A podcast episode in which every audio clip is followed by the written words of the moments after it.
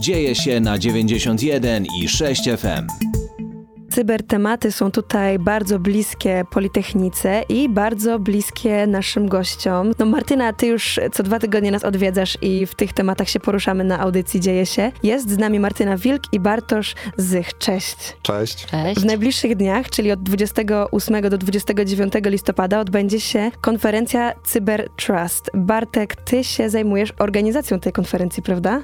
Tak, ale przy organizacji tej konferencji jest zaangażowany cały sztab ludzi. Przede wszystkim tutaj mamy partnerów z miasta Wrocław, z Urzędu Marszałkowskiego, z ZIG-u, też mamy partnera ISSA Polska, stowarzyszenie zajmujące się cyberbezpieczeństwem i całe grono podmiotów, które nie sposób jest wymienić teraz tutaj na tej antenie. A dodatkowo fantastyczne zespoły u nas na uczelni, e, między innymi zespół Oli Szafran, no i tutaj zespół, w którym ja pracuję, który codziennie pracuje nad tym, żeby ta konferencja była jak najlepsza i żebyśmy my wszyscy jako, jako uczelnia i jako otoczenie naszej uczelni mogli skorzystać z wiedzy ekspertów. A co przyniosło Ci największą satysfakcję Tobie i Twojemu zespołowi podczas organizowania takiego wydarzenia?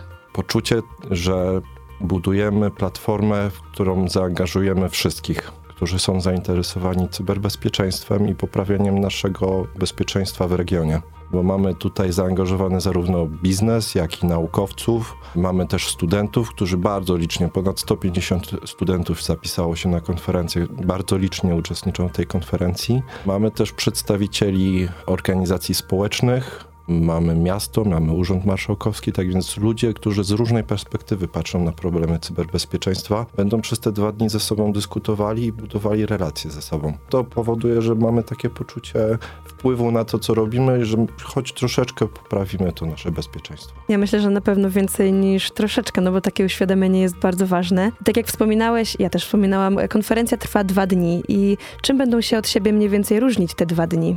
One są skonstruowane w taki sposób, że zarówno pierwszego dnia, jak i drugiego dnia będziemy mieli część plenarną, na której będziemy omawiali tematy, będziemy prowadzili dyskusje, które dotyczą całego gremium, wszystkich uczestników, skierowane do wszystkich odbiorców. Na przykład będzie drugiego dnia wykład na temat komputerów kwantowych i w jaki sposób komputery kwantowe mogą zrewolucjonizować kwestię kryptografii a pomiędzy tymi e, prelekcjami na sesji plenarnej mamy zaplanowanych pięć sesji tematycznych, na których uczestnicy będą mogli sobie wybrać różne obszary, różne tematy, które najbardziej ich interesują. Więc te dwa dni nie będą się ze sobą wobec siebie różnić znacząco, przy czym pierwszego dnia mamy zaplanowaną taką też perełkę. Na koniec dnia chcemy przeprowadzić grę strategiczną, na której uczestnicy przy wykorzystaniu budżetu, różnych narzędzi będą musieli podejmować trudne decyzje, jak się obronić przed takim bardzo rednym, nazwałbym hybrydowym atakiem ze strony wrogiego państwa,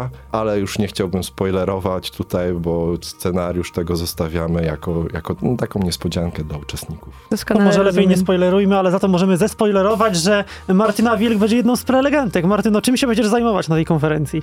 Ja przede wszystkim, Bartek, dziękuję bardzo tobie, że zaprosiłeś mnie do udziału w tej konferencji, bo dla mnie, słuchajcie, Cybertrust to jest trochę takie święto i podsumowanie tego, co my też jako miasto robimy od, od wielu lat, to znaczy też staramy się, podobnie jak robi to Politechnika Wrocławska, łączyć bardzo różne środowiska. I dla mnie to jest też fantastyczne to wszystko, co Bartek to opowiada, że rzeczywiście będą tam przedstawiciele i biznesu, i świata nauki, i organizacji pozarządowych, bo dla mnie to jest chyba jedyna sensowna ścieżka do tego, żeby wspólnie to nasze cyfrowe bezpieczeństwo podnosić. Mówiłeś też wcześniej przed wejściem do studio, że będzie, myślę, że to mogę powiedzieć, to nie jest tajemnica, że będzie tam e, trochę tematów dotyczących bankowości, też ten e, sektor bankowy gdzieś tam się pojawi i jak Bartek o tym wspominał, zanim włączyliśmy się tutaj z mikrofonami, słuchajcie, przypomniało mi się, że dosłownie rok, półtora roku temu na jednej z konferencji dotyczącej cyberbezpieczeństwa, którą organizowaliśmy, a ja miałam przyjemność prowadzić tam panel dyskusyjny na Uniwersytecie Wrocławskim. W panelu dyskusyjnym zasiadała była studentka Politechniki Wrocławskiej, która dzisiaj pracuje w cyberbezpieczeństwie w jednym właśnie z banków wrocławskich w Santanderze, a swego czasu jeszcze jako studentka była naszą wolontariuszką IT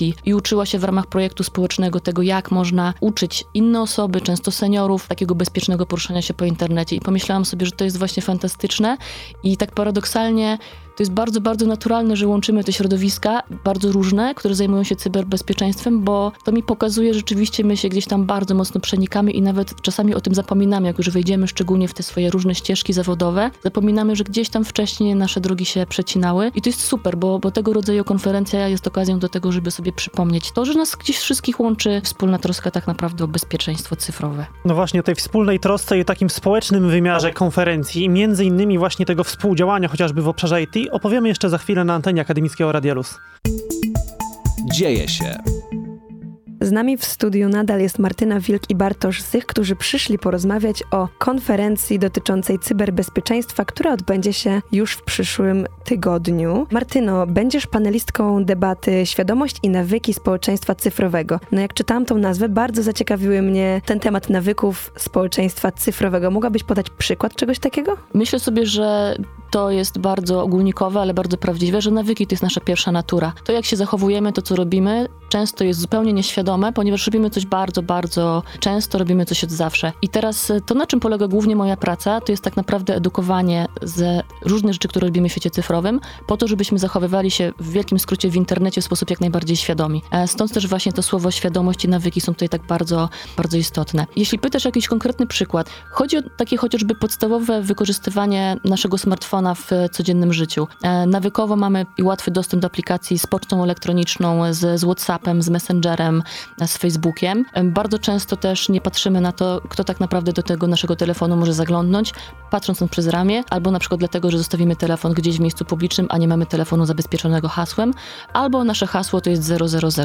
Chodzi o to, żebyśmy spróbowali spojrzeć na to, co robimy w, w sieci w taki sposób, żebyśmy byli jak najbardziej bezpieczni. Czyli mówiąc krótko, jeśli na przykład zawsze zaglądamy do maila codziennie rano, robimy sobie przeglądanie naszej poczty, to zwracajmy uwagę chociażby na to, czy maile, które do nas przychodzą, e, są mailami raczej skierowanymi do nas, czy raczej może być to jakaś pułapka phishingowa pod przykrywką albo ciekawej reklamy, która jest dla nas jakąś super okazją, albo jakimś mailem, który nam sugeruje, że być może stało się coś strasznego z naszym kontem bankowym, kontem na bookingu i tak dalej. I warto jest na przykład wyrabiać sobie taki nawyk zdrowego korzystania z internetowych aplikacji, przez to, że drobne czynności, które robimy każdego dnia, rutynowe, tak jak na przykład sprawdzanie poczty, robimy to w sposób świadomy. Czyli na przykład odpalam sobie pocztę i już w momencie odpalania poczty mam w głowie myśl, sprawdzę uważnie, czy na pewno ten każdy mail, który tam jest, jest mailem w wielkim skrócie prawdziwym, czy być może właśnie jakimś oszukanym, jakąś próbą wyłudzenia informacji ode mnie.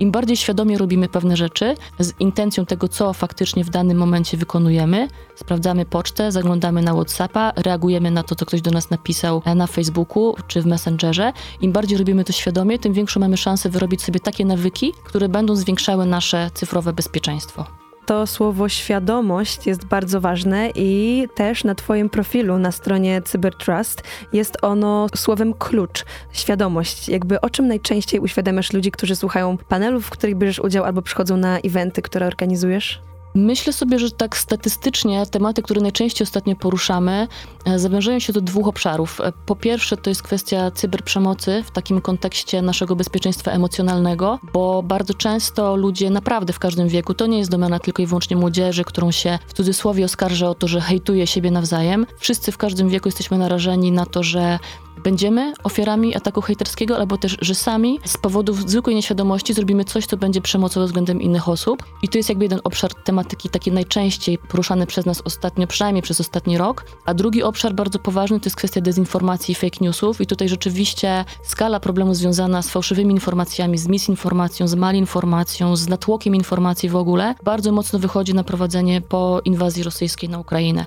Natłok informacji, która jest nieprawdziwa, która ma na celu bardzo brutalne zaszkodzenie naszym społecznościom, czy to w skali lokalnej, czy w skali państwowej, czy globalnej, jest naprawdę zatrważająca. I to jest coś, na czym się bardzo mocno skupiamy. Na tym, żebyśmy uczyli się rozpoznawać to, co się dzieje w internecie i może być atakiem na nasze bezpieczeństwo poprzez właśnie dezinformację, ale też, żebyśmy uczyli się rozpoznawać to, co się dzieje w nas, w naszych głowach, w naszych emocjach, w momencie, kiedy trafiamy na niepoczciwą informację. I te dwa obszary, cyberprzemoc w kontekście bezpieczeństwa emocjonalnego i dezinformacja, walka z nią, to są takie dwa główne obszary.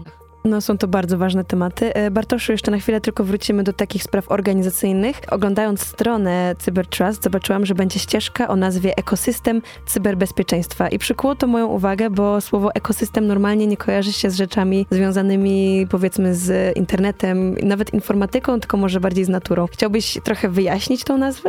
Tak, bardziej chcieliśmy tutaj nadać nazwę pochodzącą od środowiska, ale tak jak po angielsku environment. Chodzi tu przede wszystkim o to, żeby pokazać na tej ścieżce, jak można budować w organizacji czy w społeczeństwie podstawy do tego, żeby ta organizacja była bezpieczna. I chcieliśmy pokazać te podstawowe rozwiązania, narzędzia, zaczynając od frameworków kontroli typu NIST, które możemy wdrożyć w naszej organizacji poprzez właśnie budowanie świadomości, edukację pracowników czy edukację społeczeństwa, kończąc na tym, że na tej ścieżce będziemy rozmawiali jakie kwalifikacje możemy pozyskiwać, jakie certyfikaty, w jaki sposób budować swoje portfolio certyfikatów, jeżeli chcemy budować swoją karierę w obszarze cyberbezpieczeństwa.